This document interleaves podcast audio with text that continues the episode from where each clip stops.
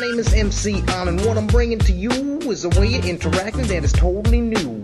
Point and click, I'm talking bump and cross, add an item to a pile simply with a toss. You got a plane on your screen and it's plain to see. There's physics on this desktop that's 2.5D.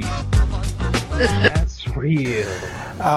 Thanks very much, Oz. Thanks to Brad for initiated the invitation and the Robotics Institute for sponsoring the talk. And it's a great pleasure to be here. When I went to that MIT, Carnegie Mellon was not Carnegie Mellon, it was Carnegie Institute of Technology, and things have certainly come a long way.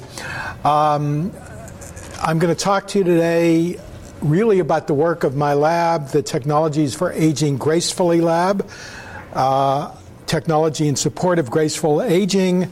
If you want to walk away with a handout as a reminder, here's some very lovely postcards.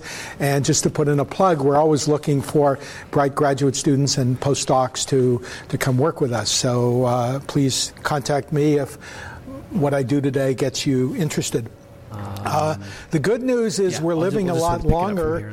The staggering piece of data is some United Nations data that I read. Baby might cry in like 5 to 10 minutes. Oh yeah, that's okay.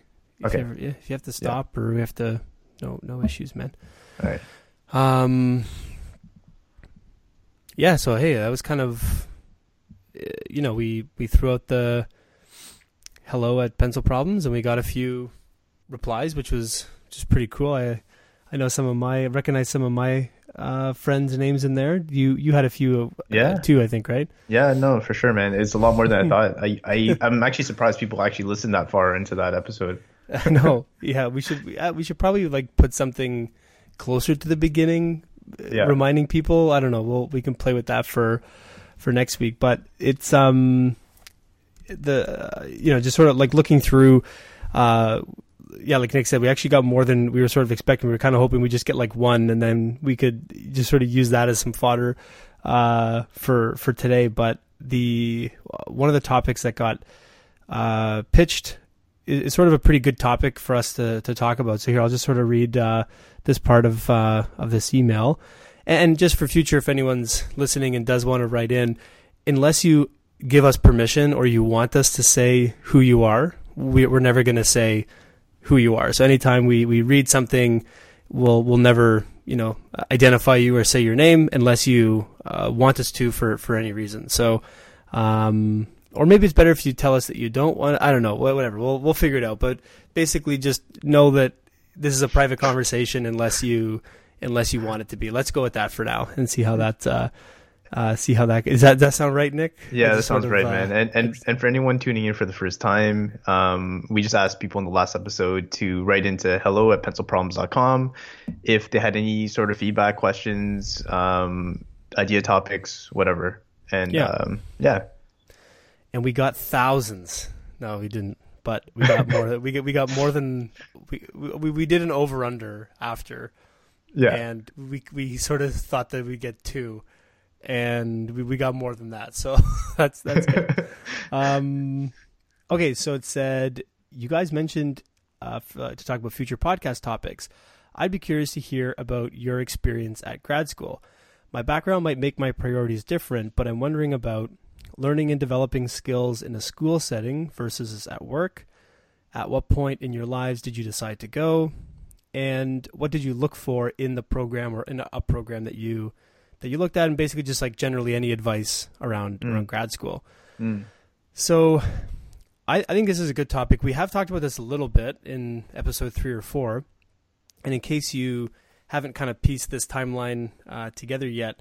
So Nick and I actually met at grad school, and Nick and I went to the University of Toronto together. We both did a master's there in a program in the computer science faculty called the DGP, or the Dynamic Graphics Project, which is pretty funny because Nick and I didn't do much, very little graphics, and maybe it was dynamic, but it wasn't very graphical.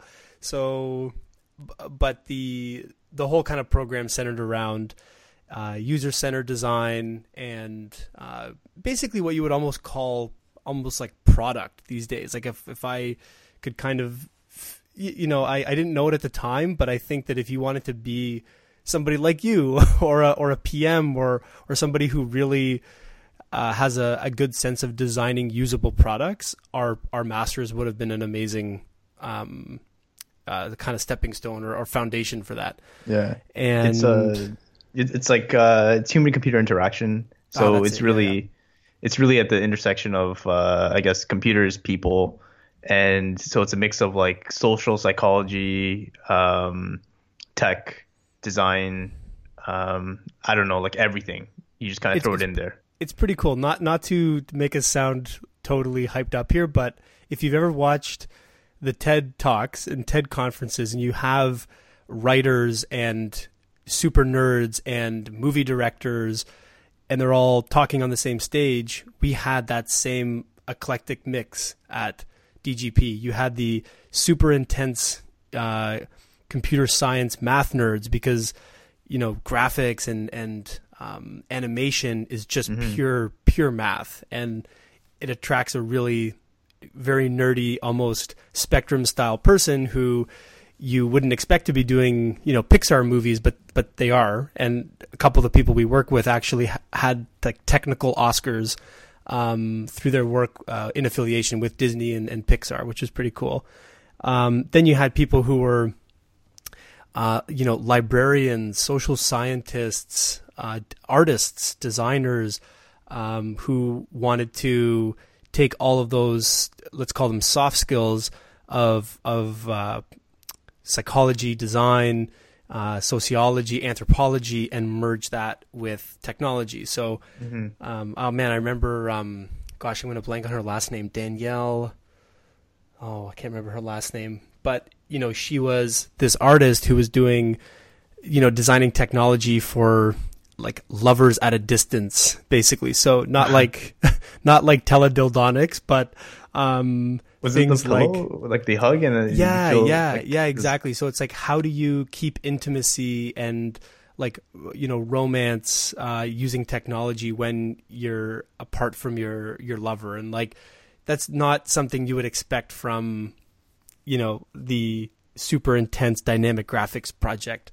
So It's all again, over the place. Yeah. And a lot of it is hopefully our first podcast guest, Ron Becker, who is Nick and I's prof. And he's just like really one of the fathers of modern computer science and modern graphics, you know, MIT, one of the first people in the room when a lot of this stuff was actually getting, you know, designed and built. Really amazing stories and cool guy. And he just really believed in having this mix of technology, design, art, and it was just this. Looking back, I don't think I appreciated how amazing the group of people we got to work with on a daily basis was. It was pretty cool. Have you seen Ron's apartment for his cats? I have. It's like in the drywall, 2 floors. And it's just like stairs, and it's like a little cat condo built into the walls of his house. It's pretty amazing. He is an interesting fellow. That is, yeah. He's a professor's professor. But you know, like the like Ken was saying, man, like the projects are all over the place. Like remember, like Mike Massimi was doing kind of death, and looking at your identity and what happens to your digital self when you die, and what happens to, like, you know, your Gmail, your Facebook, what happens to all that information when you die? How do you carry that? How do you put that in your will? And is that like a thing? And what about all my alt tokens, man? Who is gonna inherit all those alt tokens? Seriously, I mean, no, but yeah, no, super fascinating stuff. And really, like, there's an example. Like Mike was doing stuff that nobody else was doing. I remember we went to the Khai conference, which is like basically our conference, the computer, computer human interaction, right? Yeah, like, yeah. Like the Khai conference. Yeah, I feel like that's not right. I don't remember what it stands for. Yeah, but basically, it was like the show for people in our industry, and yeah, like Mike presented this like new idea at that conference, whatever year that was in Boston, and now he's at Facebook. So He left Facebook. He's at Slack now. He's like a researcher at Slack. Oh, that's right. That's right. I forgot about that. So there you go. We have powerful friends. And I want to say, and I don't know if this is, I can't remember if this is completely true or not, but even the interface in Minority Report with Tom Cruise, if you remember that movie, yes, he puts on these gloves and he's kind of swiping along and changing screens and interfacing with this computer using essentially like gestures. Yeah. I believe that started at DGP. I believe we had one of the first, I think it might have been inspired by a DGP product, but I don't think we consulted on that, did we? I don't know. I feel it is, but maybe I'm wrong. But there was a lot of that kind of stuff too, which was really cool. It was really cool, really cutting edge stuff, I thought. I remember this one project where it was what did they do? They basically had a room and you had this wand and you can kind of digitally paint against this kind of wall. Yeah. And it's a whole second surface to this whole room. And you see kind of this thing now. Yeah, with VR and AR, yeah. Yeah, but this stuff was 10 years ago, more than 10 years ago probably. No, around 10 years ago. Yeah, maybe more actually. Well, I guess when they would have started the research, it was probably 12, 12 to 13 years ago, and then we were sort of seeing one of the more baked demos, but some of the ideas that they were playing with motion capture and all that, now that you have AR and VR, these are the ideas that are going to be getting dusted off the shelves, and a lot of that work has already been done. I mean, the groundwork has been laid. And when we were there, it's by some of these researchers, and you're seeing stuff 5-10 years before they become a real thing. In that project example, I remember it was a room set up with a whole bunch of cameras to track your 3D position. And then this wand thing had a projector hooked up to it, which was plugged into the wall. And it was super kind of ghetto looking, but it's not for that. It's to prove this kind of idea and this proof of concept, right? Nothing was productized. It was all very it was all kind of ugly and all over the place, but it was these proving that you could do it technically, the math could work, and super again, looking back, I think I don't want to say it was a regret, but just hanging out on the 5th floor more. So Nick and I were up on the 7th floor, and the beauty is even though we were kind of these Ron's bastard child upstairs, we had access to everything. So I mean, there's nothing stopping us from hanging out in the virtual 5th floor, other than a serious case of imposter syndrome. And why did you go with Ron? Oh man, well okay, let's go. I want to start with you on this one because. Okay. Yeah, I've kind of already told my Ron story here too. So if you remember it, I've kind of told it in the imposter syndrome episode. So I don't want to rehash it. You can go back and listen to the imposter syndrome one. But going back in time, so here I am. I had done about 8 months or so, or six or 7 months, and it was application day, and here comes in Nick, who I'm reading his resume and. He's working at EA in Vancouver. He's got this just a very impressive resume, for much better than anything I've ever done. I'd only gone to school, so I remember thinking to myself, I like this guy. He's great. I'd love to have him here. He's smart and he's got great ideas, but why is he doing grad school? And I never asked you this, so why? I probably asked you at some point in one of our conversations, but why did you go to work and then go back and do your school? And I want inside baseball, inside the actor's studio answer here. I don't want I really want to know no bullshit, brass tacks. Why did you go back? Because it's still in my mind. Doesn't kind of add up why you actually went back. So tell me. Okay. So I So after you work a while, and I don't know if anyone's relating to this, but after you work for a while, you kind of get into this routine of like, okay, every day is kind of the same in a way. Like you wake up, you go to work, you're solving the same kind of problems day in and day out. And you can be working at a really cool place and the work is really fun. But you don't have that flexibility of school. Like do you remember, like, even going to undergrad, do you remember like what that was kind of like? Of course. Yeah. Yeah. Like, I don't know, for me at least, it's like you own your own schedule. So you don't have to go to school every day. If you don't want to, you can go like, say, twice a week, three times a week. You're kind of in charge of your own work. But it was also like, I was working in video games for a long time, and all I saw of the world were like video games. And I was like really into games back then, and I was making games and I was breathing, living games. All the people I hung out with were in the industry.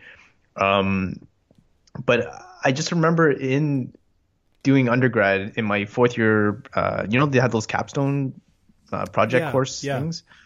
So I forgot what the project I did was, but it was basically like, it was like a touch surface. And I had like music songs represented as like little discs on this, like on the Microsoft Surface, I think it was. And I could then take other objects or other discs and put it on top, and I can then alter the sound, and I can make like, I can add some reverb or an echo to it. And it was all very tactile. And it was really fun. And I did this with not Khai. What's his name? Oh, crap. I forgot his name now. The other professor. Ravin? Yeah, Ravin. Sorry. Yeah. I was going to say Ravi, but that's terrible. But I did it with Ravin, and it was a lot of fun. But I remember after I finished, I asked him, I'm like, he asked me if I wanted to stay and do grad school. And then I asked him, what's the big appeal of grad school? And he was just like, it's the only time in your life where you're going to get the chance to do whatever the fuck you want and get paid for it. And we're kind of lucky in that regard, because in computer science, you kind of get paid for it. That's a big one. I think that's kind of, I think that's kind huge. I didn't know that until I started doing the homework, and I think we mentioned this in an old episode, but you almost can't talk about it to some people, because not everybody does get paid. And truthfully, looking back, we got paid pretty well. I have to go back and remember. Oh, was it like? It wasn't that much. Well, was it like 34? Maybe, yeah. Actually, okay, maybe, yeah. I mean, considering what we were doing, that's not bad. No, it was you're paid to go to school, and it was kind of fun in that way. But anyways, so when I left, I was applying for a bunch of grad schools at the time. I think EA at the time. So I was working on NBA Live franchise, which when I went into EA was like my favorite game, and I was really into basketball. So that was really cool. And our first year, it was like the game was like shit. This is the first time we moved to like the Xbox and the Xbox 360, and our game was garbage. We got shit on in the Metacritic's reviews, and then I was there for like 4 iterations of the game, and I feel like at the last one that I was there, like we got like an 80 Metacritic. The game was kind of back, and I felt like cool. Like I feel like we've achieved what we set out to do. And what's your timeline here? So You did your undergrad at U of T? I did my undergrad at U of T. Right. Graduated in right after school. I went to EA in 2004 or 2005. Okay, so you did your capstone project with Ravi. With Ravin, I'm so sorry. Ravin Balakrishnan. Oh my God, yeah. It's like the Albert Einstein of our field. That's embarrassing. Okay, Ravin, I'm so sorry. I'm so sorry. I was never smart enough to be your student, and I'm still not smart enough to be your student. Okay, so you did capstone. You went to EA. Okay, gotcha. And then. Yeah. How many iterations did you work on at EA? 4? So I did NBA Live 6, 7, 8, and 9. Okay. Yep. Yeah. And then And I feel like the game was a good place, and I feel like I achieved what we as a team wanted to do. And it's a very different place. It's like you guys working at you're working at Hubba right now, and you wanting to, I don't know, have reached like 100,000 major retailers or something. I don't even know what your numbers are, but let's just say come on, man. A million. I don't know. What we won't, the metrics here. Okay, 2 million. Okay, you want to hit 10 million retailers, and and then you hit that number, and right. Then it feels like I'm done. Like you're kind of done. Like you could always have a new number and new goals, but you were working on this 10 million number for like 4 years, which was crazy. And then all of a sudden you hit it, and you're sort of like, oh, okay, wow, like now what? Like okay, I get it. You're in that kind of been there, done that. I could just keep setting the goal a bit harder. I could change games, but I know how to make a video game. I know my place here. I know that if I stay here, what the next 4 years of my life is going to look like. Yeah. If I stay. Okay. Makes sense. And then I wanted to kind of just almost do a reset, and computer science is a lot bigger than video games. And I just want to see what other things were out there, because I really did enjoy my capstone project time, because I was like, wow, this is like a sneak peek into grad school, and you just kind of choose some cool thing you want to do and you just do it. And I'm like, that seems fun. And especially for someone, sorry, I'm not trying to make this too inside baseball here, but especially with Ravin, because Ravin was notorious for kind of churning out papers and students. I mean, he's probably one of the most published. I don't know if he still is, but at the time, he was by far one of the most published people in the field. Mm-hmm. And it's because he was really good at taking these kind of cool ideas, breaking them down into a project, and then just saying, "Hey, go work on this for 2 years, and you can probably get it done." And I think that's why you probably had such a good capstone experience, because if you had been with Ron for your capstone, Ron was definitely more. I feel like he was more abstract. He was more. I think it's easy to sort of get. Ravin is very good at channeling ideas into, hey, what can you actually publish next year? Do you know what I'm saying? Yeah. And I think that probably, I don't know. Do you think that had any effect on?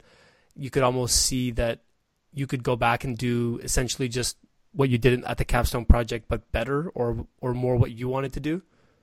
Yeah, no, for sure. And it's different. Like, and this is, I guess, if we to step back a little bit, the structure of grad school, at least for computer science, and probably a lot of research masters, this is true.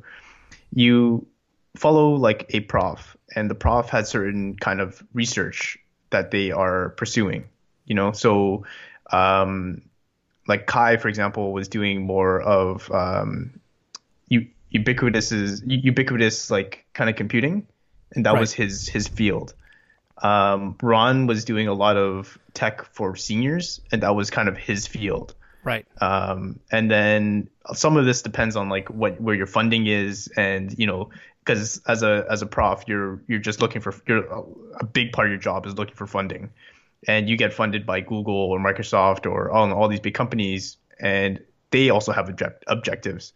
So they want to know, what's the next tech for like seniors or something, because they think it's going to be a budding field, and they want to get some research being done in this area. And the schools are basically like little farm systems that are doing their bidding for them in some ways, Yeah. Would you disagree? No, I think that that's a realistic yet sort of sad depiction of what's happening, but it'd be interesting to hear this from people who are in other industries, but I think computer science probably suffers the most from one of the most from industry influence, because like you said, I didn't meet a professor at U of T in computer science who wasn't either trying to get on Google's payroll or who wasn't already on Google's payroll in some regard. I mean, payroll as in like taking grant money or something like that. Do you know what I'm saying? Like there was now you can argue that Google, being such a research focused company, really does let people do whatever research they want. I mean, that's what Google would say. That's what Facebook would say. Mm-hmm. That's what, Apple doesn't really do that, but it definitely felt like it was sort of, like you said, a farm team, research and development, and these companies were getting a sneak peek at what was coming. But yeah. But it's also, it's not just coming from the industry. Like the prof, they might be passionate about a certain area, and they are trying to find specific industry partners to help fund. And it, not necessarily just industry, but government funding. Just they need to get funds because research costs money. Yeah, of course. And, okay.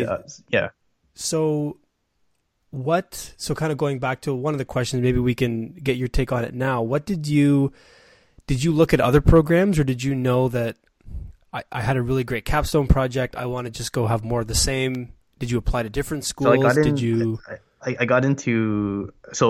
to three schools. I applied to three schools. I applied to the Media Lab at MIT, but I messed that up and I was kind of late to apply. I got into Carnegie Mellon, their HCI program. Damn, I didn't know that. Yeah. Why did you go there? I don't know. Okay, so I got into Carnegie Mellon and I got into U of T, and I'd never been to Pittsburgh before, but I went and I thought Pittsburgh was a dump. And I was like, oh my God, I don't want to live here. But that was probably a terrible reason to do that. Like, I just remember going to Pittsburgh, and I went with my parents, and I got in a cab, and I'm like, just take me to the most keeping it real Pittsburgh place. I want to get, like, for food, and I want to get a sense of, like, what the city's like. And they took me to this place, and it was just like a sandwich with fries, like a stack of fries in the sandwich, and then with cheese whiz with bread and some beef. And I was like, this is so disgusting. And you generally, like, I like kind of dirty food, but even this was a little too gross for me. And so wait a second. I felt like that kind of turned me off. Okay, for those of you who don't, sorry, this is kind of turning into inside baseball, so we'll try to take it more general here. But Carnegie Mellon is like one of the top research schools for computer science, up there with I'd say probably next to Stanford. So would you agree?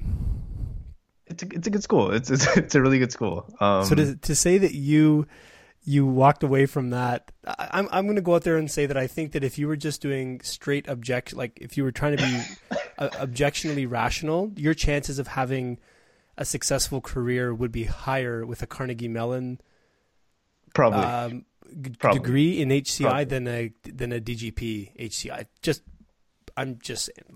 Totally. Now, part of that's just because it's in America, but it's a damn fine school. Okay, yeah, it's a good school. But the other reason for coming to Toronto was just being back home with my family. I kind of needed to be closer to home at the time, and I don't know, whatever. I got it. I got into U of T. It was in U of T, by every measure, is still a top tier computer science school. 100%. I'm not. Yeah, I'm not trying to downplay the. But Carnegie Mellon is Carnegie Mellon, and but at the same time, I needed to be kind of close to home, and I was, I got into U of T, and it was like, perfect, cool, let's do it. Can I just like throw in like a little random? This is a quick sidebar, but I used to, when I was first going to San Francisco a lot for work, I would talk to people. It was very rare to meet someone from the Bay Area.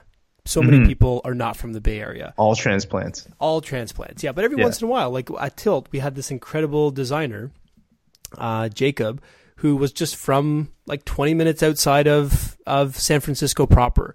And it kind of reminded me of like Steve Jobs, who grew up in Cupertino, a stone's throw away from all this stuff that was happening. And I remember thinking like, man, what a lucky guy. Like he gets born into...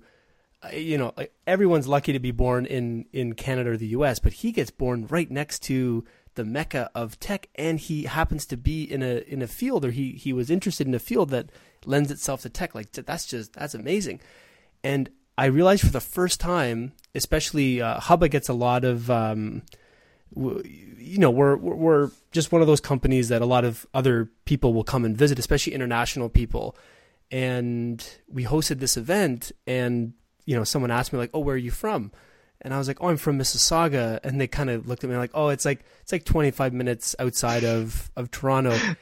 And the guy looked at me and he's like, wow, you, how lucky are you that you, like, you were born like right within this Waterloo, Toronto. And I had this just crazy moment where it's like, fuck, Toronto is becoming this new, I'm not going to say we're the next Silicon Valley, but it's a big deal now to be in Toronto and in our industry, in tech. And I think that obviously Waterloo is kind of carrying a big of the weight there, but U of T's computer science program has earned that reputation too. So anyway, it's just sort of funny how we're the lucky people who happen to be born, 30 minutes outside Toronto. So it's kind of cool that it's happening like that. Anyway, okay, sorry, back to you. So you still wanted to be close. It's a great school. It sort of checks off all these boxes. The food's way better. Go on.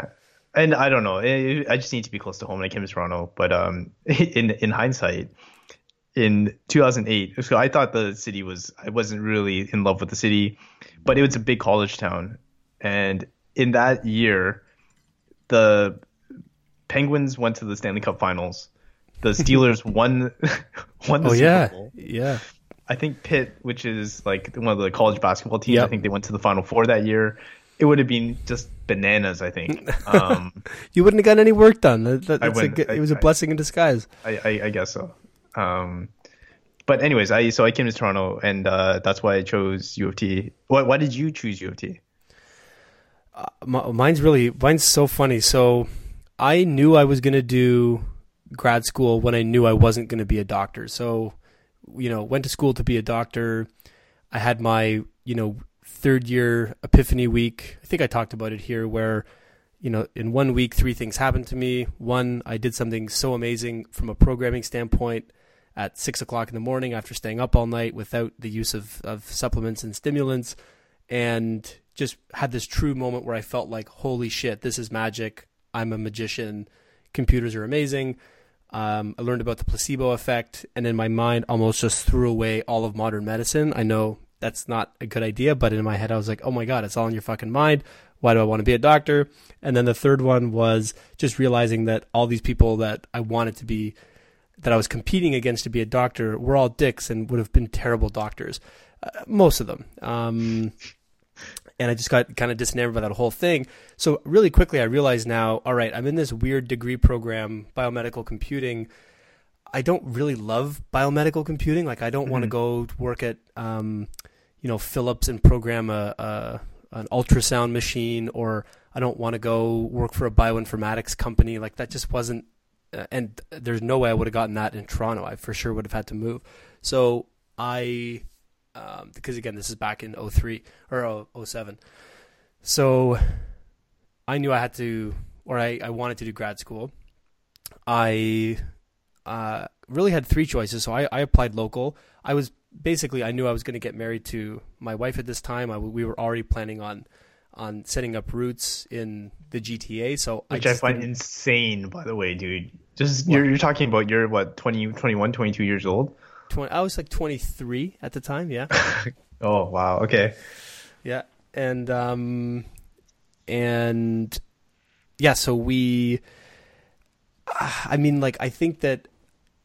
So I didn't even kind of let myself get tempted with going too far outside. And I just I knew it wasn't something I really wanted, especially not at that time.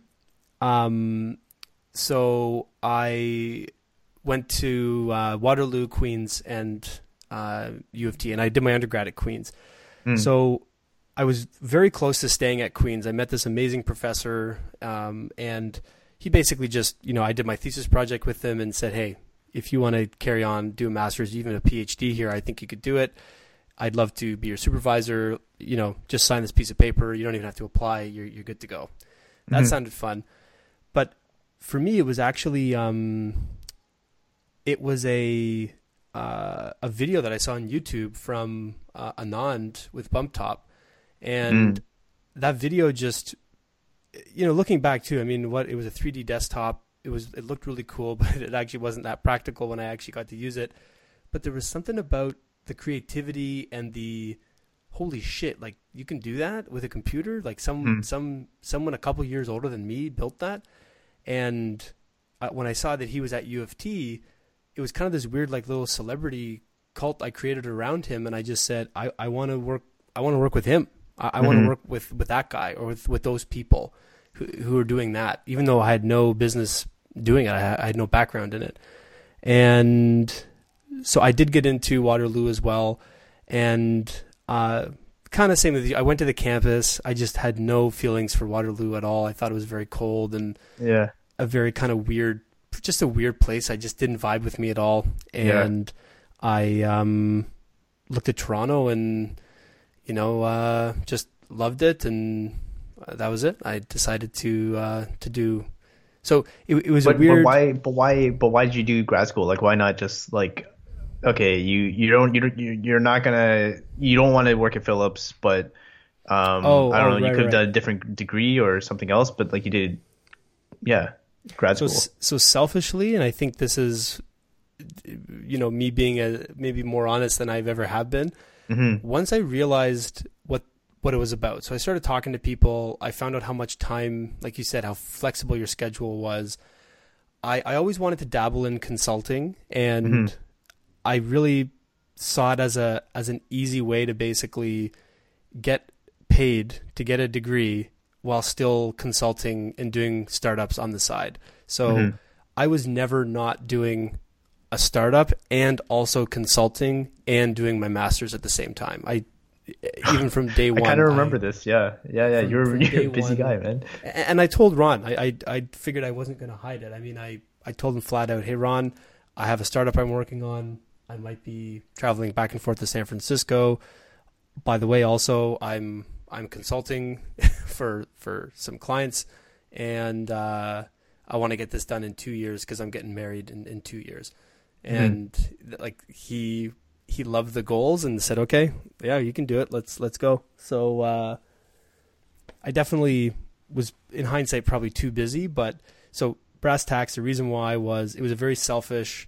I wanted the letters beside the name. I thought that would help me get a better job or get a more clout if I was to try to raise money myself in a startup.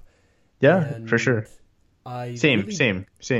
I really didn't expect. Like, what I actually got out of it, which we could talk about, was not anything that I was expecting to get out of it. So I really saw it as like me just like going through the motions to get a degree and make some money on the side. Oh, and sorry, last thing for me was I knew I wanted to TA because there was this weird part of me that really enjoyed teaching. I still love teaching. And I was like, could I be a professor? I don't know. I don't think so, but let's give it a shot. So I TA'd as much as I could. I always took on a full TA load as well, and realized pretty quickly that I was not going to be a professor after a year of that. So, that was kind of it. Very utilitarian for me at the beginning. Yeah. It's part of like getting, like, I know I wanted to kind of upgrade myself in a way, and, you know, there's different ways to do that, but a lot of ways, like a big way is getting like the extra 3 letters behind your name. And you could, I was thinking at the time actually doing my MBA or doing like a master's in computer science or master's in science, right? Yeah. And I waffled a bit because I thought if I did MBA, it would open more kind of money opportunities, because I'm like, you have a business background, you have a tech background. It's going to open a lot of doors, but doing a research master's, I kind of knew going in that I wasn't going to be making money from this. I kind of knew it was going to be more of a, you're just going to do this because you find this interesting kind of play.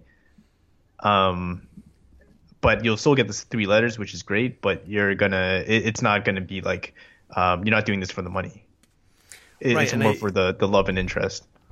And what's really interesting was I got so lucky because my wife decided to do her MBA, and, just because of how our schedules were at the time, and I was running my consultancy at the time, and I had a startup at the, so I was always interested in like, management and leadership and business and all that stuff, and I got to really audit her MBA. So I would just show up with her. I would sit in classes that I found interesting, like, negotiation or budgeting or whatever it was. I never went to any like, actual accounting or finance ones, and you know, Christina, I really admired how she approached the MBA because she works with her family business and really has no, like, there's absolutely no reason for her to get an MBA. I mean, she doesn't need it for career advancement. She, you know, it's just not something that she needs the letters for at all. Mm-hmm. She really wanted to learn things that she didn't know. So she took she went to a really specialized real estate MBA program that Schulich offers. Mm-hmm. And it was just interesting kind of seeing her pick it for a whole other set of reasons, which was there are these 6 classes here that I don't know how else I'm going to learn this. And it's too expensive for me to learn on the job. So mm-hmm. like one of the crazy things my wife can do, which blows my mind, is someone could show her a piece of land almost anywhere in, let's just say in North America, like or Canada and the US, just mm-hmm. here's an empty piece of land. And then you give her Excel and she can, with all this public information and all of her spreadsheets and math and formulas and all that crap, she can tell you how much you should pay for that land for it to be profitable as a developer, like mm-hmm. to build condos or to put a shopping mall, or we should put the parking lot should have this many spaces instead of that. Like she can do all that stuff.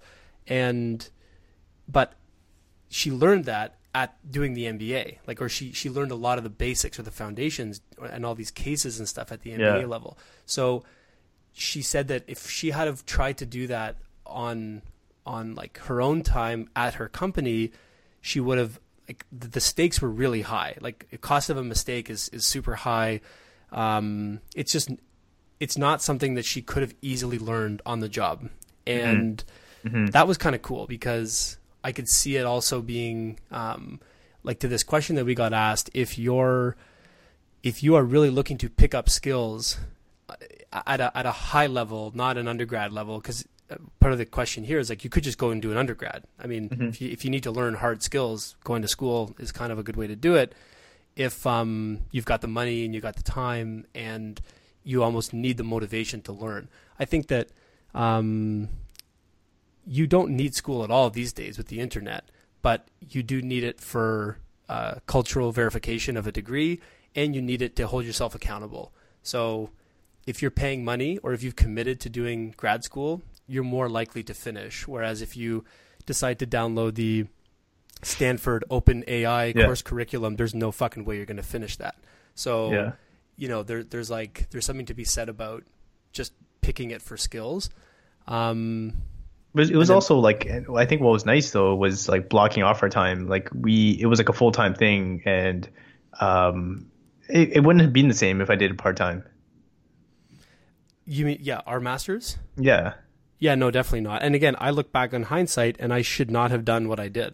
There's no mm-hmm. way I should have been as busy as I was. I think that the serendipity of just walking the halls instead of, you know, grinding as much as I was, I would have, but again, I can't complain. I'm very happy with my life. So it worked out, but I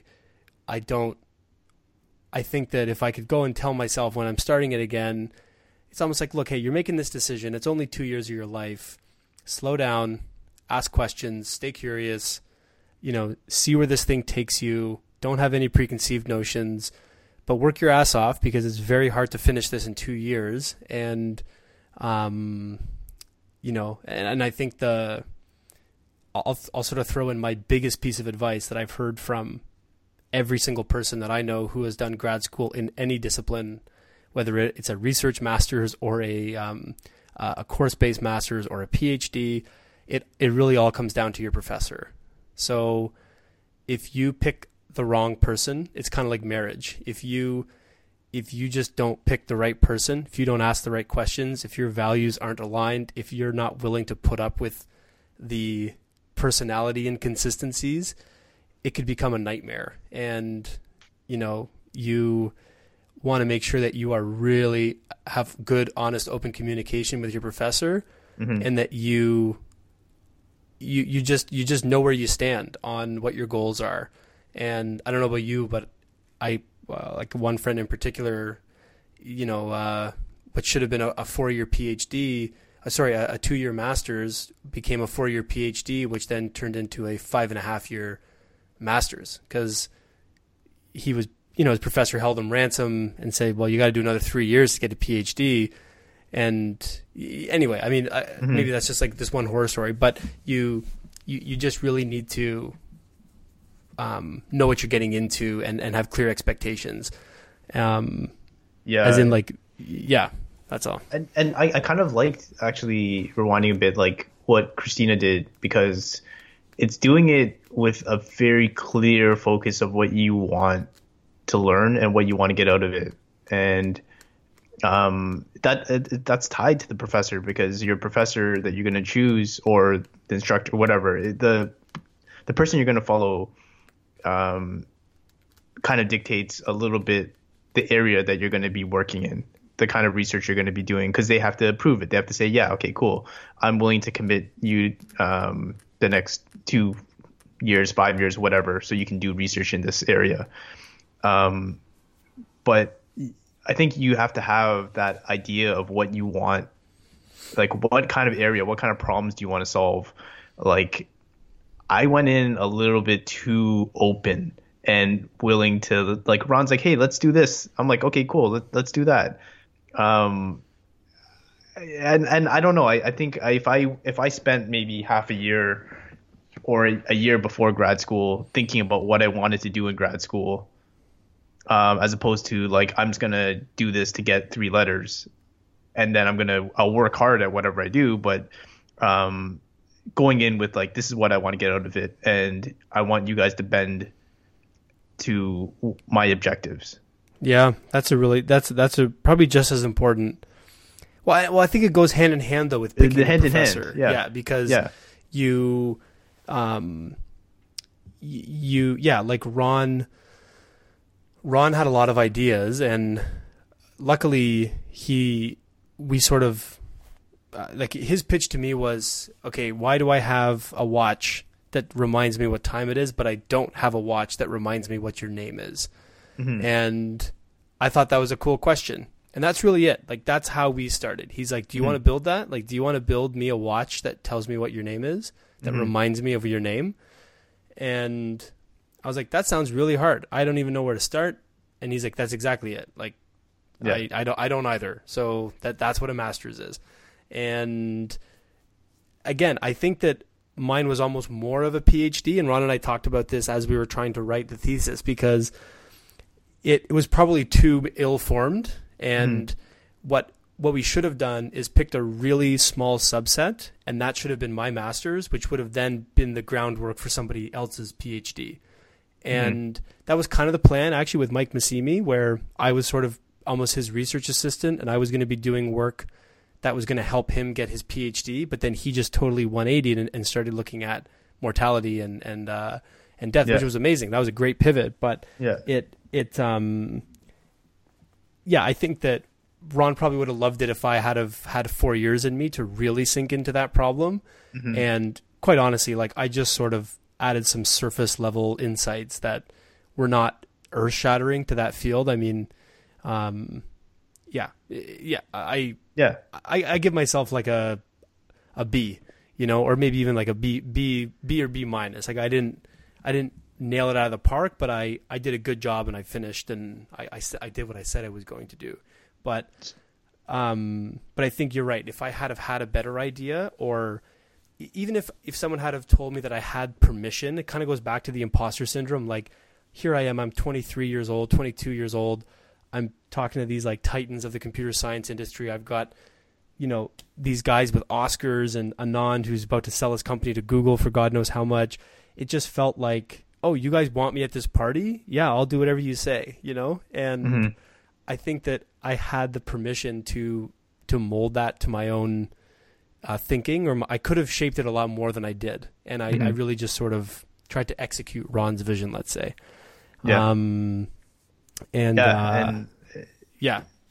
Like, I think when I talked to Ron in the beginning, he's like, well, you have a games background, you know, how about like we do something with games and seniors? I was like, cool. And I don't know, my project at the end was looking at how do you improve social interaction with seniors using games. And I basically built like a online poker system because I was really into poker at the time. So I was like, I'm going to build an online poker system, but I'm going to get seniors to play not just as players, but like participants. And I set up like a online poker system where seniors can pair up with remote seniors and they can play together. And one is like the teacher, one's the learner, they can be peers. And I built that out, and it was cool and it was fun to build, and I was into poker, and it was great in that way. But I think about all the topics, all the interesting kind of startup-y things that we talked about, all these, hey, we should build a project that does this or that. Those could have been just as easily our research masters. Yep, 100%. If we had the conviction to say like, yeah, no, I believe in this more than that, and let's do it. Right, or you can almost see where I think in the old days, or I don't know if this is right at all, but I think before the master's, when it was kind of a PhD, was really all there was. The idea was you would basically wander around for 2 years, so or for a year at least, and you would sample all these different flavors of research, and then that would because when you first come in, you don't even know what questions you want to ask. You don't even know what's possible. Then you start talking to people. Okay, let me ask you a straight up question. Again, I feel like this is a bit inside baseball, but fuck it. Podcast is just for us. Yeah. You know, when you got like six months in and you really started talking to Khai, were you like, fuck, Khai should have been my prof? Yeah. Yeah. Okay, so this is what happened. I don't know if it's different for you, but you get into computer science, HCI, you interview with Ravin, you interview with Khai, you interview with Ron. Those were the three HCI profs at the time. Yep. There was one other one that I interviewed with Karan, maybe? Oh, Karan. Yeah. Oh, I didn't interview with him. Was on sabbatical. He was on sabbatical the year you came. He was working at Pixar. And Ravin, first of all, when I interviewed with him, he was telling me that he's going to be on sabbatical soon. That's right. Yep. He's like, I'm going to be a little bit distant. It's up to you if you want to do this or not. He was doing that farming, trying to teach farmers in India who couldn't read how to use screens or something, right? Wasn't that his? It was something like, yeah, he was doing some work in India at the time. Yeah, rural India. I think it was teaching illiterate farmers how to. Yeah. It was like sorry, I just got to plug this because it was so cool. It's like the ability for them to look at a smartphone and predict the weather can mean life or death for. Do you plant your crops on Monday or do you plant your crops on Thursday, given when it's going to rain? But they can't even read the screen. So he was trying to build almost like modern hieroglyphics so that they could look at some device and it would just tell them like, it's going to rain tomorrow, but they don't know how to read. So anyway, it was super interesting. Almost like anthropology more than a very Jan Chip Chase. Yeah, no, it was super cool. But then when I was like, oh man, you're going to be away for a lot of this. And even that, like that sounded very cool, but it seemed very like focused and niche. And I was like, I don't know anything about that stuff. But then I met with Khai, and Khai was the greenest of the set at the time. But you know, we got along really well, and I feel like we would have, like, I still jam with him all the time on things, and we would have got along well. But then Ron was the first one to reach out to me, and when you get accepted in under one of these profs to start with, and then you can switch. And then Ron, I was really into that area of like tech for seniors because I thought that was a really interesting field. I love old people, and I get along really well with with them, and I was like, this would be really cool. And I felt a bit committed in that he accepted me, and I felt I needed to be loyal to him. Interesting. Yeah. And I don't know if that was right. But I also felt like, okay, games, seniors, that's both are super cool. And he accepted me, so I should really run with him. But I knew after I interviewed with him though, that he was, he probably wasn't the right fit. It's like, it's honestly like finding a prof is like, it's like dating. It's like partly the topic, but partly like you're going to be working with this person a long time. And doing like a master's, I don't know about you, but I felt it was very isolating. So it's really, you're on this one topic for like a couple years, and partway through, you're going to think this topic is terrible or your project's dumb or nobody's going to give a shit about this.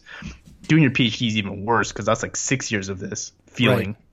And you really need like a prof that you'll feel you can get good support from and that you can kind of jam with a little bit better. And I felt like my chemistry with Ron wasn't the best. Like he was a little bit more business minded, and which is okay, but it wasn't really where my head was at the time.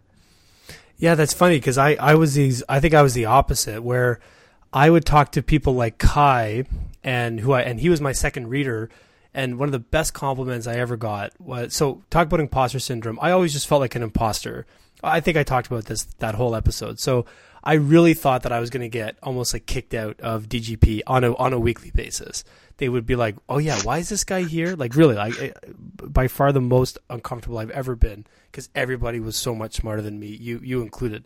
I don't know about that. 100%. And I would just talk to Khai, and I found it super interesting. Like I had, okay. Actually, I should take one step back. When I knew I was going to go to grad school and when I knew I was going to be a computer person was reading The Age of Spiritual Machines by Ray Kurzweil in grade 11. Mm. And I had never, my mind literally, it like blew the doors open in my mind as to what could be potentially coming in the next 100 years of computer science. And I formed my current theory is that humans are just a link in the evolutionary chain to synthetic life. Like we will absolutely be replaced by machines one day. That's not even a doubt in my mind. And we are really just here to give birth to intelligent spiritual machines, and then humanity will disappear. That's still my belief. So change the way I thought. And I saw this as a way, especially somebody like Khai in Ubicomp and ubiquitous computing, Internet of Things. Now it's kind of called. That was all like in Ray's book. So Khai to me was testing a lot of the ideas, whether he knew it or not, that Ray was talking about in The Age of Spiritual Machines. So Khai and I always got along, and that's why he actually asked to be my second reader, and we just had like great non-research, like non-result-oriented conversations. Let's put it that way. Yeah. But I knew that like he was just, I couldn't do some of the stuff he wanted me to do. I wasn't smart enough, or I wasn't good enough programmer to actually pull off some of the stuff he was talking about. And whereas like Ron was very business oriented, and so was I. Ron was like, "We could turn this into a company," and I was like, "Fuck yeah, let's do it, bro! Like let's I'll incorporate us tonight." So Ron and I really got along with that whole kind of business side of things. Yeah. And because I was really honest with him, I never tried to hide the fact that I was moonlighting throughout my master's. And but going back to Khai though, I think that the biggest compliment I got from him was when I submitted my thesis to him, I was super nervous because it was very tight. I needed to get it signed by a certain date or I was going to have to pay all this money. And he just, I remember he emailed me back and he's like, "Wow, like this is actually really good." He's like, "I got a lot of feedback, but yeah, like I'm going to pass you. Like you've got great stuff in here." And I was like, "Holy fuck, that's amazing." Coming from him, it was like I was on cloud nine. Mm-hmm. And, but sorry, all that being said, I know that like you were more of a research guy, really. Like you were more, you should have moved to Khai. I don't think you should have been loyal to Ron. I don't think you, I don't know. I don't think he was the right fit for you. And I feel if I went with Khai, I might have done my PhD. I think you would. I think you might be a research fellow at Google, or you might be at U of T still. Like I could see you having gone down that path because, or you and Khai would have spun out a company. Dude, but I at the same time, okay, I don't know about you, but after the first year, I was like, this is shit. Like I want to make some money. Like I realized you start seeing a little bit of the politics of academia and it's like the pressure to publish. And, publishing papers. That is the currency. And I was like, oh man, this is kind of BS. You see some of the research that's going on too, not just at U of T, but like elsewhere. You go to these Khai conferences and there's some really good stuff, but there's also a lot of garbage. And I'm just like, are we really solving anything interesting here? Like you guys are, there's a paper on like, how do you improve touch typing like efficiency by like 0.25%, and they write a paper on that. Or I'm like, eh, that's kind of cool, but I'm not really into that, you know. Well, don't you remember Ravin used to get lit up a lot where he, you know, it would be like, oh, here's a minority style interface tested against a foot interface, like where like you put sensors on your feet, and it's like, yeah, of course the Minority Report interface is going to win. Like, why is this even? But that would be like one of these top papers, because it was almost like BuzzFeed. Ravin was really good at headlines, and his papers would get picked up because it was like Minority Report in real life. And really what that meant is a bunch of guys just like spent some time whipping together this prototype and started timing how long it took them to do tasks, but it didn't actually, like, did that really drive anything forward? Like, they weren't, let's put it this way. Science, the reason why science is the most amazing thing in the world is because you have these like refutable hypotheses, right? That's what separates hard science from pseudoscience. And Ravin rarely was creating hypotheses that could be refuted. His stuff was all just always like, hey, here's something cool. And I think that was really good at getting him attention in papers and funding, which then let him do some really original stuff. But a lot of his students were, looking back on it, it's almost like clickbait, but at the highest form, you know? Does that make sense? Yeah. But there was a time too where he was just over that. And I don't know if you remember this, but we do like a, it was like every week people would just present stuff to all of TGP. They talk about their paper or whatever, or what they're working on. And Ravin would just like rip into people hard. Yeah. And I actually found those pretty awesome. Like, I found those kind of hilarious because I would think the same thing he's thinking. Sometimes he's like, who gives a shit about this? Like, why are you even doing it? And I was like, wow, like, how do you even respond to that as a student? But that was his student, though.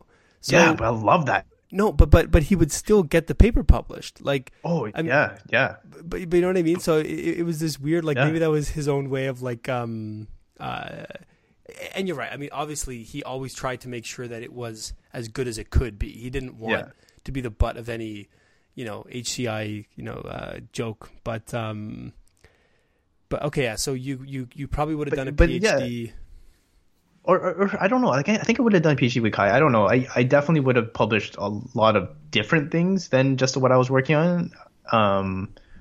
And I think, I don't know. Anyways, I after year one, I kind of felt grad school was a little bullshit. I wanted to get out. I wanted to make money again because I was used to a certain kind of lifestyle because I was making okay money at EA. And then suddenly I'm like, yeah, I'm making grad school money. It's not the same. Hey, that was a big deal for me. But I was consulting though. If I wasn't consulting, I would have had that same. Yeah, for sure. So after year one, I started consulting. I remember. So then, or maybe even before that, but then I started doing like a lot of consulting work, and I was like, I need to get to a certain lifestyle that I'm used to, and I need to start making money. And I started moonlighting. That we were all consulting at one point, like Kevin Miller, you, me, like Masashi was too with Citizen Lab. Like everybody was basically doing some form of moonlighting. But you know what? I don't think that's abnormal though. Like if you think of in undergrad.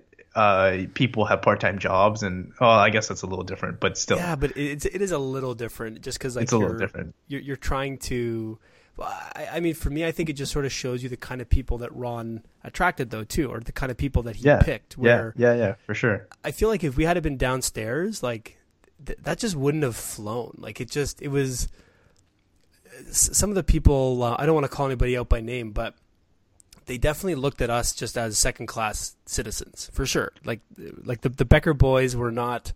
I kind of like that though. Oh, me too. I loved it because then no one paid any attention to us. I had no. No, it's, no... it's not. It's not even that. Like I felt like we were underdogs, and I wanted to. I felt like I was there to represent. Oh yeah, see, but I knew I couldn't bring it, so I was just like, "Fuck you guys!" Like, I'm still gonna get a piece of paper, same as you. No, but your project was cool, man. I thought your project was cooler than a lot of the projects at DGP. Well, I thank you, but it was still I made the mistake of focusing so much on the technology and less on the experimental design that when it came time to actually run the experiment, I was like, oh, I don't know how to do that, or that's hard. I didn't really know how to do that stuff either. Yeah. And, you know, but I think that again, if we had more stewardship on some of that stuff, I think it could have been, but again, like, so I just bringing it back to the question, I think I can sum up why everybody should do grad school if they can. And I'm talking specifically about a research. Okay. So actually I'll give you my quick thoughts on both to summarize them. Course-based masters, and I lump MBAs, and I'll even say something like a law school law school is on its own because that's a professional degree. So let's say MBAs and things like, there are certain masters of science or masters of arts degrees you can get that are completely course-based. There's no thesis component at all. So only do that if you have to do it. So if you want to be a management consultant, you probably have to do that. It's going to be very hard for you to get a job if you don't have an MBA because everybody you're competing with has MBAs. So it's almost just like an undergrad degree. You kind of need something like that. And then you should actually pick your degree based on pedigree. So if you get into a reputable school that you can afford, you should always pick the one with the best pedigree because if you're thinking of career advancement, right? Mm-hmm.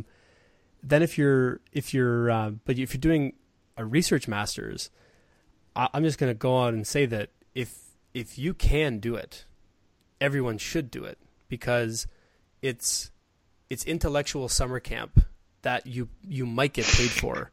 And dude, that's the best way of explaining it. It really is. It's intellectual summer camp. It's you will never be more intellectually free. You will never meet. I mean, we talked a lot about how awesome DGP was from a different background perspective, but I'm sure that that's not unique to DGP. I think that when you get into a master's program, and this is what I'd be selecting for, is just like, who am I going to run into in the coffee room? And am I going to want to have a conversation with that person? Because the intangibles you pick up around your experience at grad school are worth way more than the hard skills or the piece of paper you're going to get. And then I would say that unless you really want to be a professor, or unless you have a burning desire to do pure research, or if you're in tech and you want to work at and become an executive at Google, like, don't set your sights on doing a PhD. Just do a master's, and if you love it, then do a PhD. If you don't absolutely love it, and I'm talking like if you're not all in, then don't even entertain the idea of a PhD because I think it'll kill you by year 4 or 3 or whatever. So, and you'll know, it's like love, like you'll just know, you'll wake up one day and say, oh my God, I want to do this for the rest of my life, or get me the fuck out of this place. Like where's the button to get me out of here faster?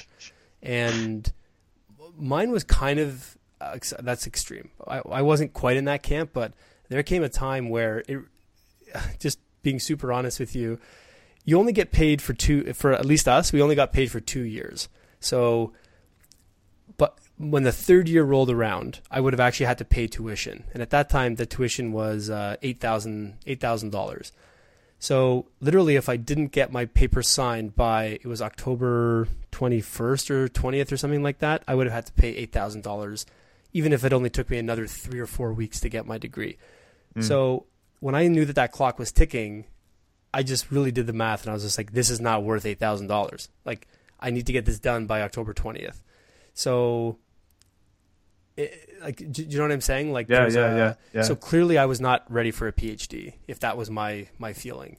The other realization, I think, I don't know about you, but like, I like the building part of it, like building the poker system and like this idea of what we're gonna test. But actually putting it in paper form and doing the proper research and coming up with a proper like methodology for all this, and then the statistics to go with it. I was not really good or into that. And like Karen Moffitt came, Jeremy Bernholtz came, and they kind of just brought me to that finish line. Well, but here's an interesting, like, but then maybe intellectual summer camp is even being too generous. I think what you and I wanted, and I think this is why you and I have connected for as long as we did, but what you just described, that was the most fun part for me too, was actually building a piece of software that I didn't know, one, if it was going to work, and that wasn't even the point. Like the freedom to build something without business value. Does that make sense? Like, yeah. When you're at Sago, at the end of the day, if you're not doing something that's like adding business value or adding fun value to kids or whatever that metric is, you probably can't do it, or you can only do it for a little bit. Yeah. Whereas in grad school, that's the whole point, is to do something and you don't know how it's going to apply. You don't know if it's going to work. It could not work. Mm-hmm. And it's almost like you just want to work at an incubator and get paid. So, you know, it's like, I've got these 4 ideas that I want to develop and I want someone to pay me to develop them. And I'll give you a piece of it if it works. But it kind of sounds like how Y Combinator was originally set up, or Techstars in Denver, where it's like you're not investing in the ideas. You're almost investing in the people. You're saying like, I think Nick can come up with something if I give him enough time. So I'm gonna give him $30,000 or $40,000, and I'm gonna like see what he can come up with in 4 or 5 months. So it's almost like if you could extend that to a couple of years, that is probably the ideal for you and I, where, because at some point I'm sure you thought about commercializing this thing. Yeah, I lost all the source code, but whatever. You lost all the source code? Yeah, I lost everything. It was on my old hard drive and it died, and then I lost it. Yeah, we talked about that. Yeah, but whatever. It's not sitting on GitHub? No, I didn't. Like, oh man, I was just straight cowboying this whole thing. That's amazing. But anyways, I do think to your point, like I think if you choose grad school, you choose to do like a research master's or something without a specific goal in mind. Like you need this law degree, or you need to do this MBA for just table stakes in your industry. I think you almost have to do it for passion and interest and expect nothing more out of it.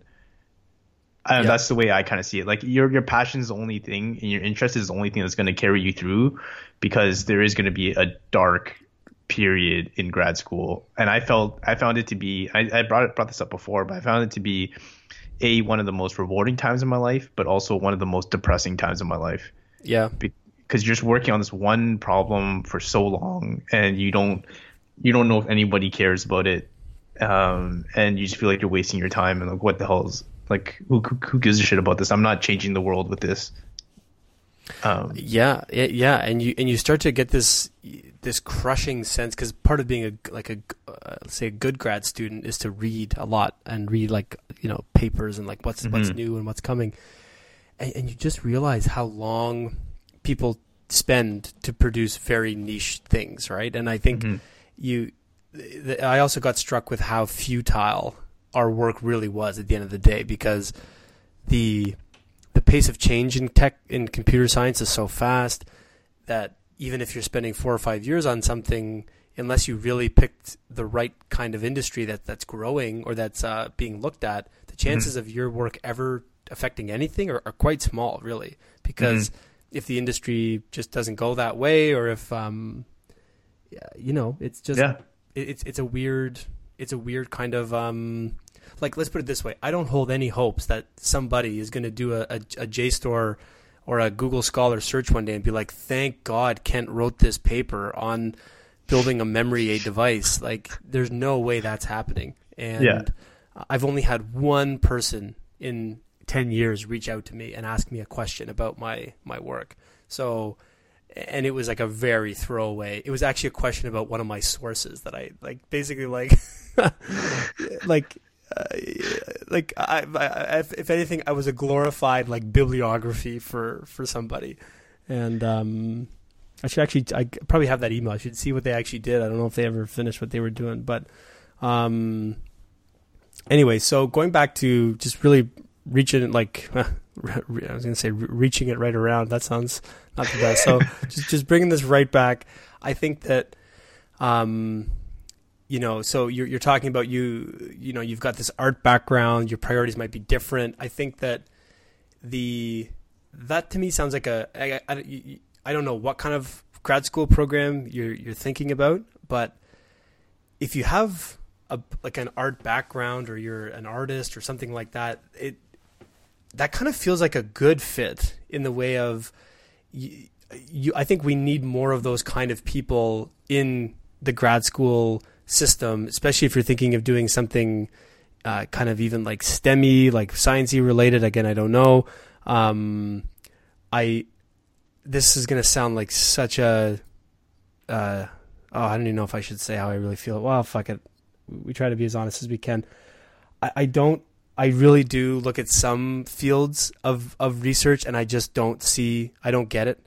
Like I look at history or English and I'm sorry, but there's something about like reading a book for 4 years and then having a different interpretation on it. I don't know if that's really going, like, unless that's your field, unless you are in academia and you've chosen this pursuit of knowledge and this pursuit of truth as your highest ideal. If that's the kind of master's you're thinking of doing, I'm just very biased in saying I don't get it. I don't really think that's going to do anything unless it's just teaching you how to think a different way or teaching you how to write a different way. But selfishly, you probably like tech a little bit or else you wouldn't be listening to this. If you have an art background, you should be looking at DGP or you should be looking at one of these programs that tries to throw architects with computer people or artists. Media Lab. Yeah, the Media Lab. That's the best incarnation of it right now, right? Yeah. So, or there's like an interesting program at NYU. Also like an art tech mix, but yeah. And you know what? You might walk away from that with nothing. Like you might say that was fun. Like the way you would say after summer camp, wow, that was fun. I made some really interesting friends and I've got some good stories but it changes you in a way. Like there's no question that my ability to ask questions, to think, to imagine and just ideate have all been influenced by my time at U of T and just working with people like you and the conversations we would have just push you. You know, I love that quote or axiom or whatever that you're basically the average of the five people you spend the most time with. So pick those five people really carefully. And what grad school does is it tips that balance for a very short amount of time into a really interesting place because the five people that you spend the most time with in grad school are probably going to be different background than you, smarter than you. Like it's everyone kind of raises the bar. Like you never run into somebody at grad school and say like, how did you get in here? You know, even though that's what I was always worried about. Like you're like, wow, you're cool. You got an interesting story or, you did what? Like when you were how old? Like, holy shit. You're like you know what I'm saying? Like, it's just, but so, it's like what you said, like the chance of you running into somebody at the water cooler or something that is, like you should dictate like which schools or what programs and all that stuff around like what kind of people you're going to be interacting with, because it is like you're going to be with like the creme de la creme in a lot of ways of people in your kind of area that you're looking to do your master's in. And hey, I know I gave you shit for the Carnegie Mellon thing, but just being in all seriousness, because I think it deserves a serious note. The location plays a huge role because I've always loved Stanford, and for obvious reasons, it's Stanford and it's beautiful and it's Stanford.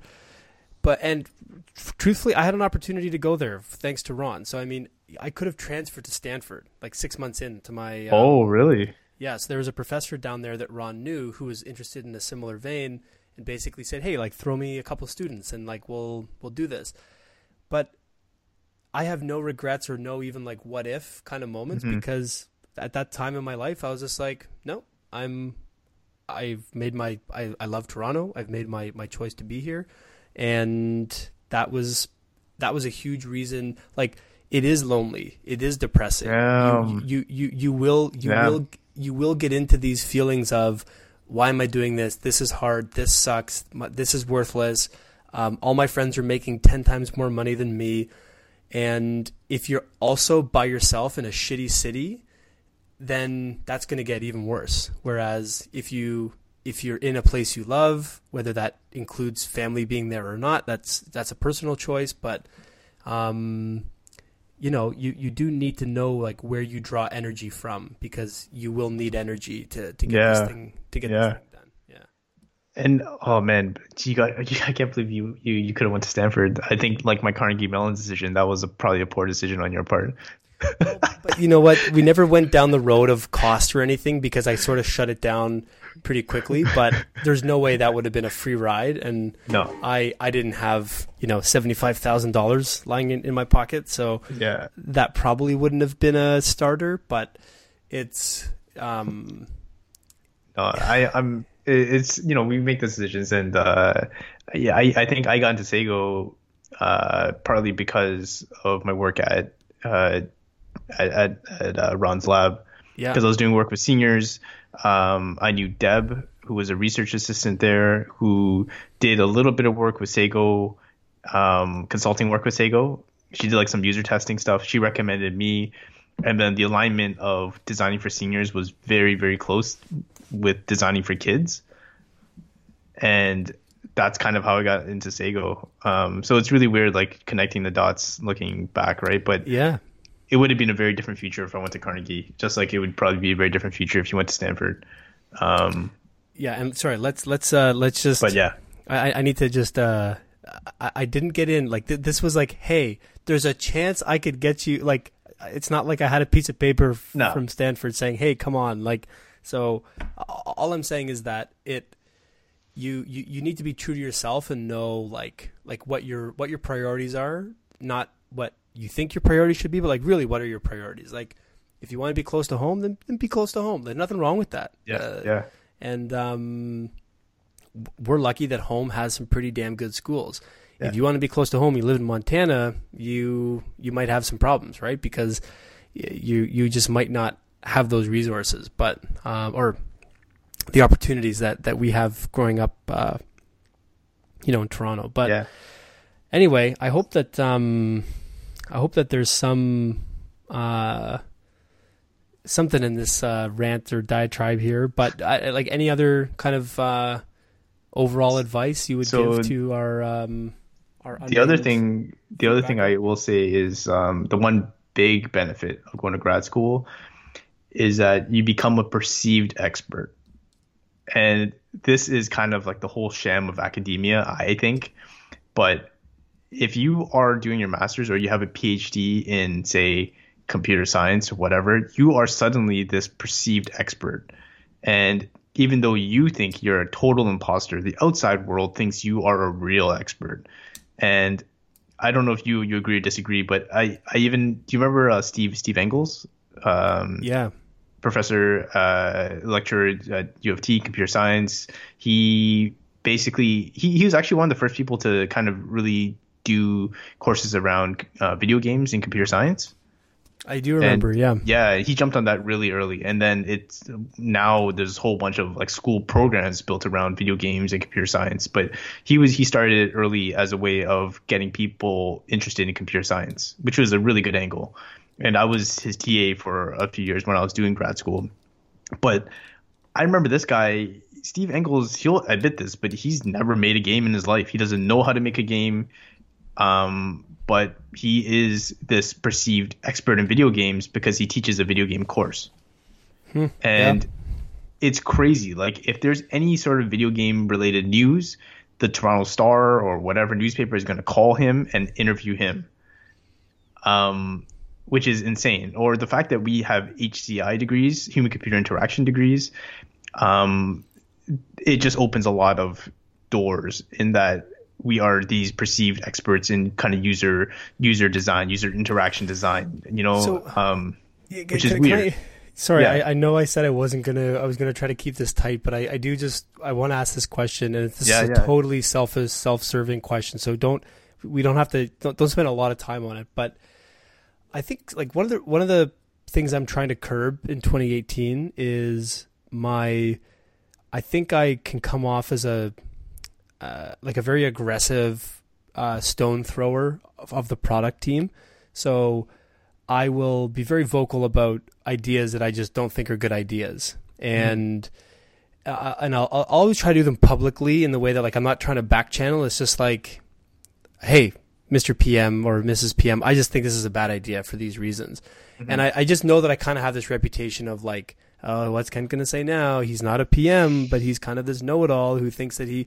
And like, do you think that my background at DGP, if I like needed to lean on it from a product, like, do you think that I have more product foundations than other people because of our DGP background?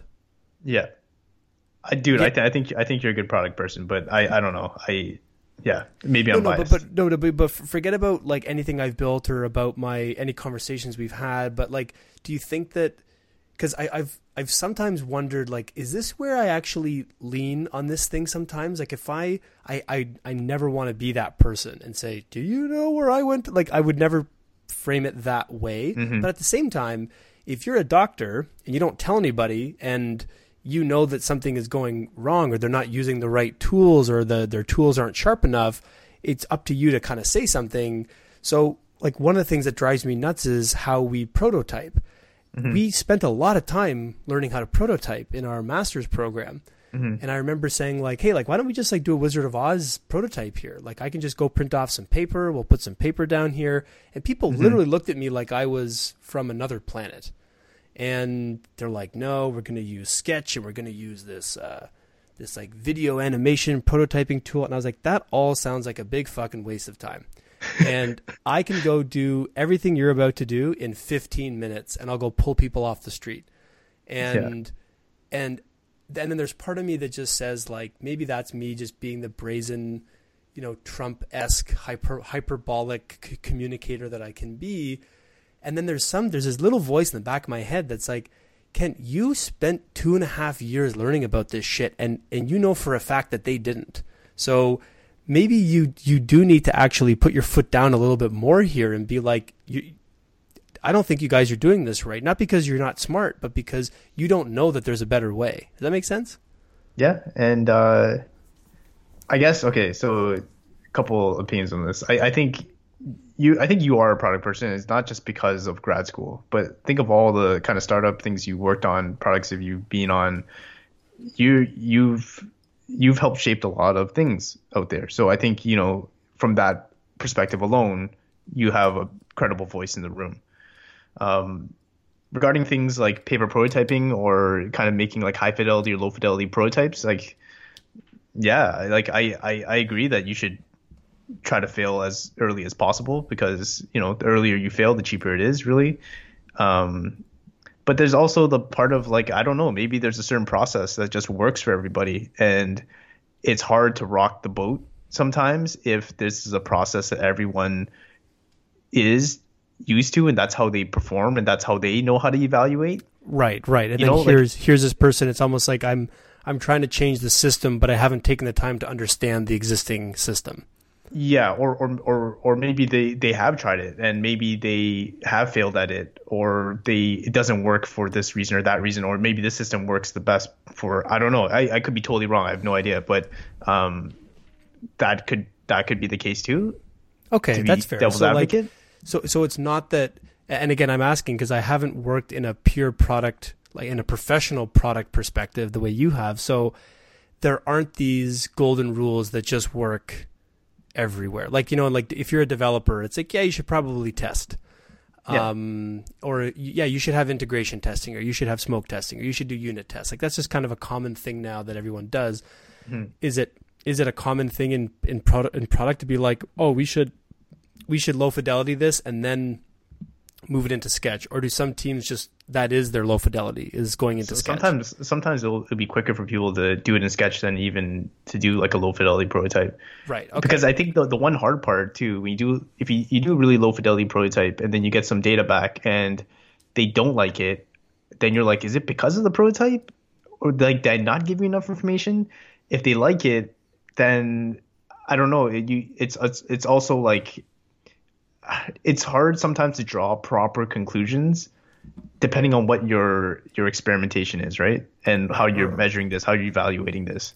Or it's like your level of conclusion is a function of the sophistication of your prototype. Yeah. And I don't know, in what we do, I kind of like our best prototypes, I think, are things that are done in like circles and squares, like moving circles and squares.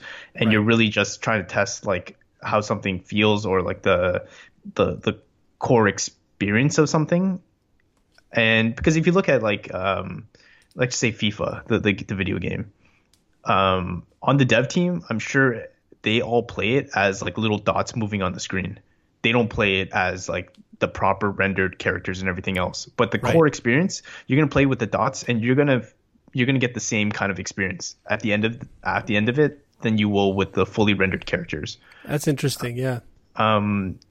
But it depends on what you're trying to measure, right? And sometimes that's kind of hard to do if it's maybe too low fidelity, because if it's too low fidelity, that just might bias things too much at the same time. I don't know, but I'm generally with you. Like, I think the cheaper you fail, the better. And maybe the good benchmark is if they kind of like it, then let's make a Sketch version. Let's try that. Okay, so maybe let me ask this last sort of. Now you hire people, you've hired people, mm-hmm. and you will continue to hire more people as you go on in your career. How do you look at somebody when they have a master's or a PhD? I know this is a very hard question, but like what goes on? Because I'll tell you, I just had a conversation on Friday with one of my friends at Hubba who happens to be looking for somebody. And I'll tell you the anecdote quickly, and then I'll get your take on it. But he had a PhD applying for a job, and frankly, I red flagged it. And I just said, unless you can really get at why this person who has a PhD is coming to a job that he is clearly overqualified for, if he doesn't have a great answer for that, I would potentially red flag this one, because I don't know how you could like give yourself to something for 6 years and then decide to totally 180 that. And like, you're either really bad at giving things up when you know you should, like maybe you have this weird commitment bias where even if you know it's a bad idea, you're just going to keep doing it anyway. Mm-hmm. I would rather have the person who quit their PhD 3 years in, mm-hmm. Personally on my team. And frankly, they're going to ask for more money, and they're overqualified. Like, so whereas if it's a master's, I don't really look at it the same way. So I judge PhDs a lot harder than I judge masters, because the biggest question I have is like, look, man, I've been in the factory. I know how this shit gets made. And if you're telling me that you gave 7 years of your life to something and now you're not doing anything remotely like it, I don't know if I can trust your judgment. Like, I don't know. Like, and I know people change, and that's always the story I tell myself. Like, yeah, whatever, man. Maybe he was really into it and now he's not. And that's but you have to at least probe and get a good enough answer for that question. No? Anyway, I red flag it for different reasons. I red flag it. Even masters, I red flag it. Not just as a cautionary thing. Because, and this goes to the other question, I think, is like learning and developing in school versus work. Because I think people in grad school, because having done it, you're lone wolfing a lot of stuff. You don't work in teams. You're working by yourself. You're almost incentivized to work by yourself in a way. Yeah. So when you are, let's just say programming, when you're programming by yourself, it's very, very different than working in a team. You are not building maybe scalable, shareable code. You are not architecting things in a certain way. You are just really cowboying stuff, because in grad school, you're just really building something quick to test a hypothesis. Right. You know, that's really what you're doing. So you are not building professional grade code is my concern. And you're not used to working in a team, and you're going to have a bit of, I don't know, I find this a little bit sometimes is like there's a bit, you get, and at least on the programming standpoint, you get people who are really into like chasing these interesting tech problems, but they're not good product problems. Do you know what I mean? they're like, oh, cool, this is a new programming language. I'm going to do it this way. Let's re-architect the whole thing to do it this way because it's going to be 10% faster. Or it's like more beautiful, or it's more pure or something. Yeah, or, yeah. Right.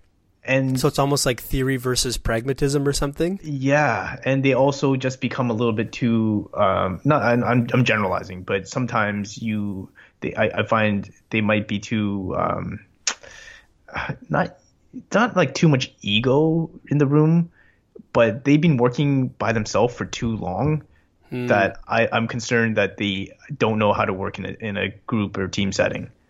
That's a much better set of reasons than mine. I like I'm going to go with yours from now on.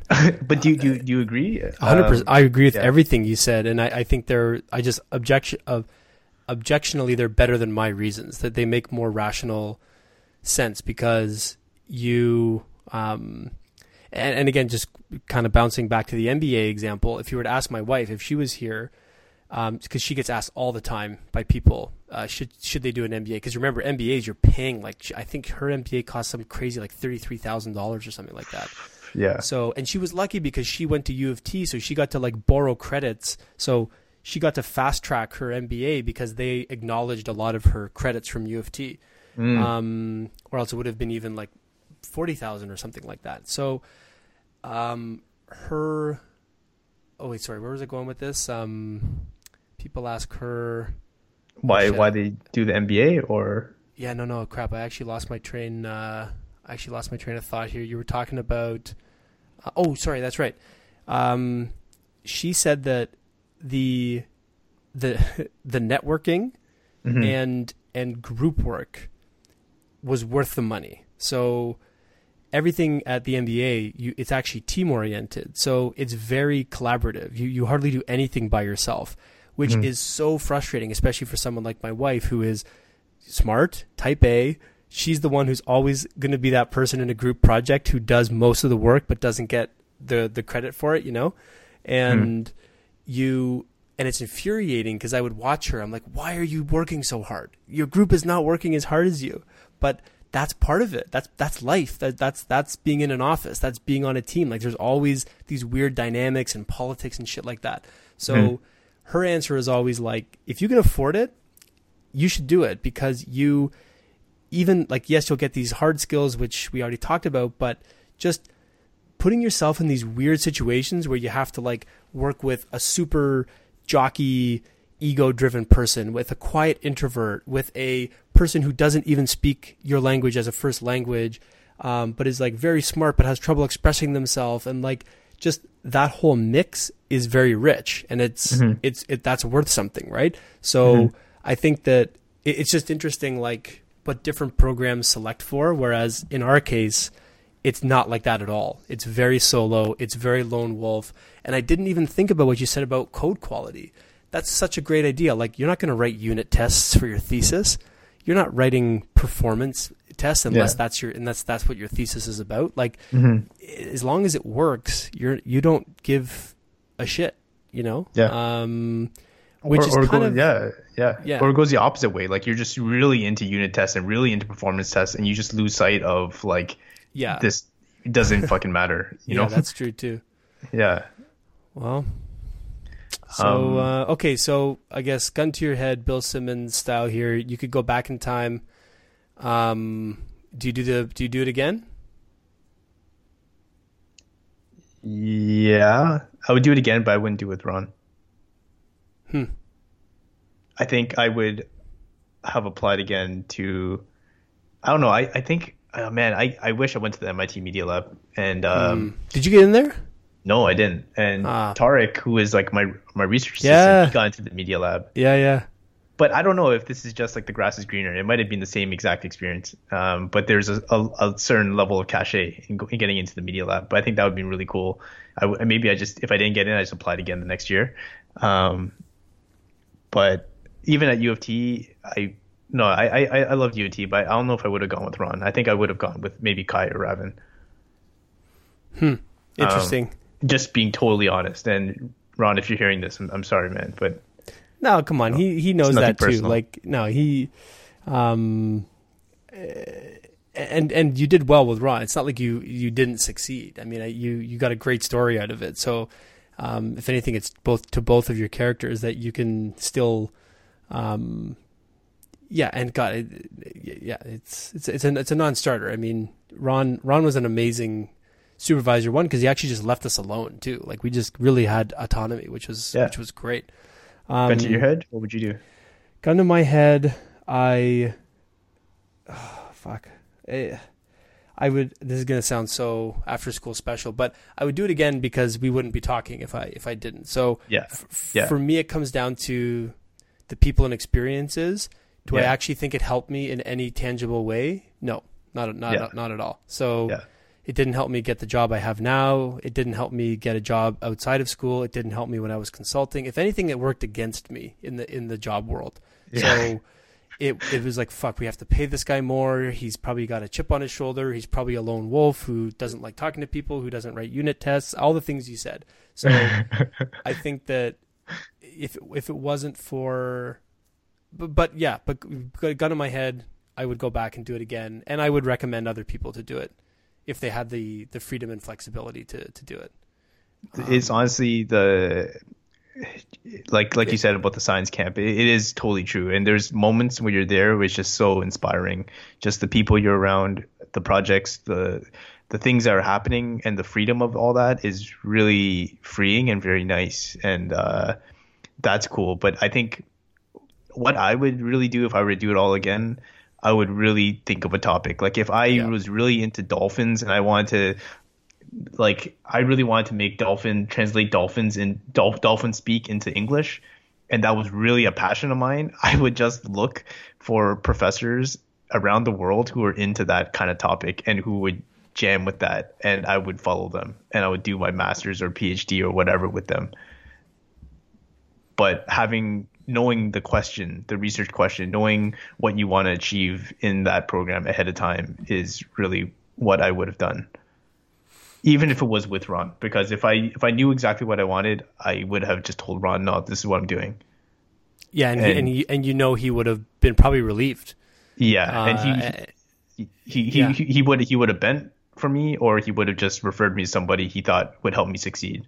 100%. Yeah. Yeah. No, you're totally right. I think that's great advice. And then the only thing I would add to that is, check your references, So I actually would argue that you're better off doing something you're 90% excited about if you are 100% matched socially and emotionally with your professor, versus doing something you're 100% intellectually matched on, but only like 60 to 70% socially matched on. Does that make sense? Yeah. Yeah. Because I think that they could actually make that, like, the professor holds way more power. It's like this very fucked up power structure, actually. Like, you really have no power. There's no committee for you to appeal to. There's no, like, if your professor doesn't want to give you a PhD or a master's, you are not getting a PhD or a master's.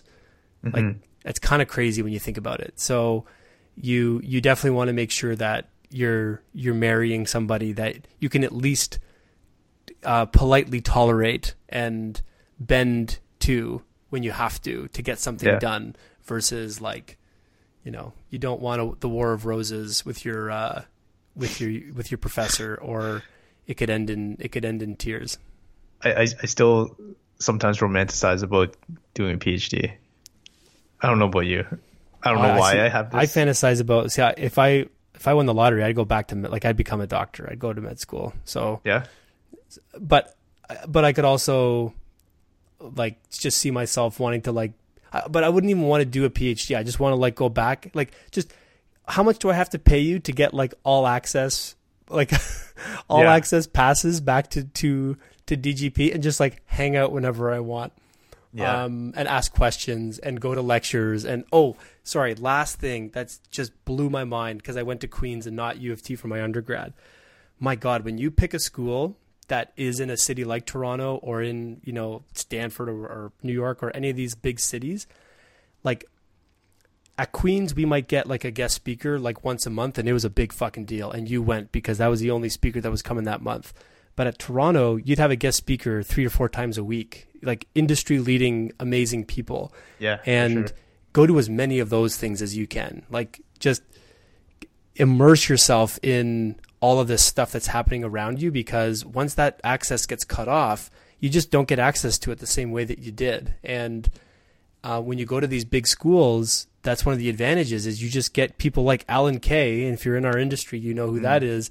It's like, hey guys, Alan Kay's coming next week. Like, and he's going to be here for 3 days. Like, do you want to sit and talk with him? Yeah. It was like, I remember that. Wow. Yeah. Like, that sounds fun. Let's do that. And now that a lot of that's because Ron's actually like a big deal with people like Alan Kay. But anyway, like that kind of stuff, I still look back and it's like, holy shit. Like we had it so good. And again, in the moment, we probably didn't appreciate it as much as we should have. Yeah, no, for sure, man. For sure.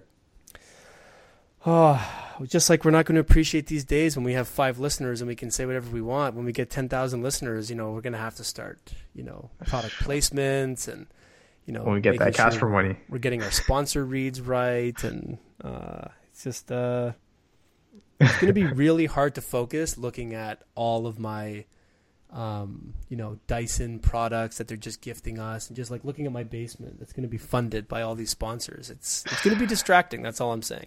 Yeah. But right now, man. I'm going to bask in this 5 listeners. So thank you, listener number 3, for your question. We'd honestly love feedback. I'm just thinking here, like, I don't know how this episode is going to land, to be honest with you. Like I think caller number 3 will get hopefully something out of it. But if you never even thought about going to grad school, or that never crossed your mind, or you could give 2 shits, yeah, you might not like this episode. So it'll be interesting. Send us more feedback. hello@pencilproblems.com. And yeah, tell us if you like this format, if we should have just spent 5 minutes on this and then gone back to, something more like we used to, where we just sort of pick a broad topic. And, as always, subscribe. And if you're feeling generous, leave a review or 2, or tell a friend. 'Cause, it's people like you that, make us do this every week for our 5, hopefully 6 listeners next week. And I'm sorry we failed you again, because we said we keep it to an hour, and I think we almost doubled that. We did. We are at 2 hours and 1 minute. I think it's... I blame myself. I don't know why. I talk a lot, and I just blame myself for all of this. No, man, it's me too, man. We're just ranters. We're ranters, and this is hurting. This is going to hurt our conversion, I'm sure. All right. Now that we've already gone over 2 hours here, do you follow any of this Trump stuff? No, like what? Like, there's so much Trump stuff. Have you heard about like this book that came out? Oh yeah. So for some reason I'm like really into this. So I got the audiobook, and I've been listening to pieces of it on like triple speed, 'cause I just want to blast through this. Yeah. Like, do you think that, like, is there a there with this book, or do you think it's all just like, do you think this is going to be it? Is this what it's going to take to just like, it's pretty bad. Like I'm only, it's an 11-hour book. I'm 3 hours in, and I'm already like, if 30% of America reads this book, which it sounds like that many people have already bought it this week. Yeah. This is not going to end well for El Trumpo. So, well, how bad can it be? How, like, is there, like, is it worse than whatever else he has already done or has said? I think it's more like all the stuff that people have been sort of suspecting. If you believe this guy, it's all right. He clearly did not want to be president. He never thought he would win. This was all a publicity stunt gone wrong. He literally watches 6 to 8 hours of TV a day. Nobody knows what's going on. It's just and everything is a lie. So everything he says is a calculated lie that gets sort of like more time goes into what should I say to spin this versus like what should I actually do to run the country. So, but I don't think any of this surprises anybody. I don't think it's going to change anything. You don't think even just getting it like confirmed, like. No, like, because everyone's just going to say that this was fabricated, or this isn't real, or they're just out to get him again, the supporters of Trump. And I don't know, how do you win an argument with diehard fans? I don't know. It's kind of crazy. Anyway, that's all. I was just thinking about that because I always get really energized. I don't know about you, but like I'm gonna stay up for like 2 or 3 hours now. Like I can't go to sleep after this. Like I'm always kind of fired up. So I'm probably gonna go watch like a good hour of CNN, and then I'll try to buy some tokens while I'm at it, and maybe get some work done. So. Yeah, I might write for a little bit, and then I got to get back on that the e-commerce, the Shopify store. Oh yeah, hey, next week we'll check in on your black hat e-commerce. All right, man. Cool, dude. Well, have a great time at CES, and I really think we should make the next episode if you can do it from Seattle, or if we can do it next weekend. I think it should just be like a CES, maybe some feedback or follow up on this one, and then. Like, here's the cool shit I saw at CES, and then Ken can just nerd out and ask a bunch of questions. Yeah, let's do it, man. All right, man. Love you. Right. Talk to you soon. Peace.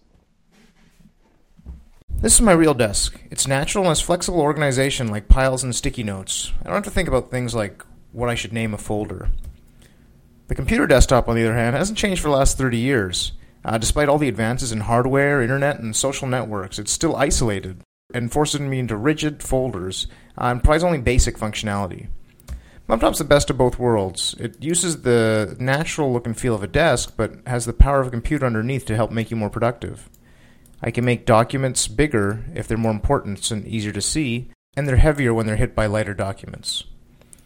BumpTop also makes the icons used most often bigger, so they're easy to find. Also, I can just pin up a document to the wall if I want to remember it for later, or write a sticky note like this note to call my mom. It's a fully 3D space, so I can click on the walls to change the view if I want to focus on a particular viewpoint.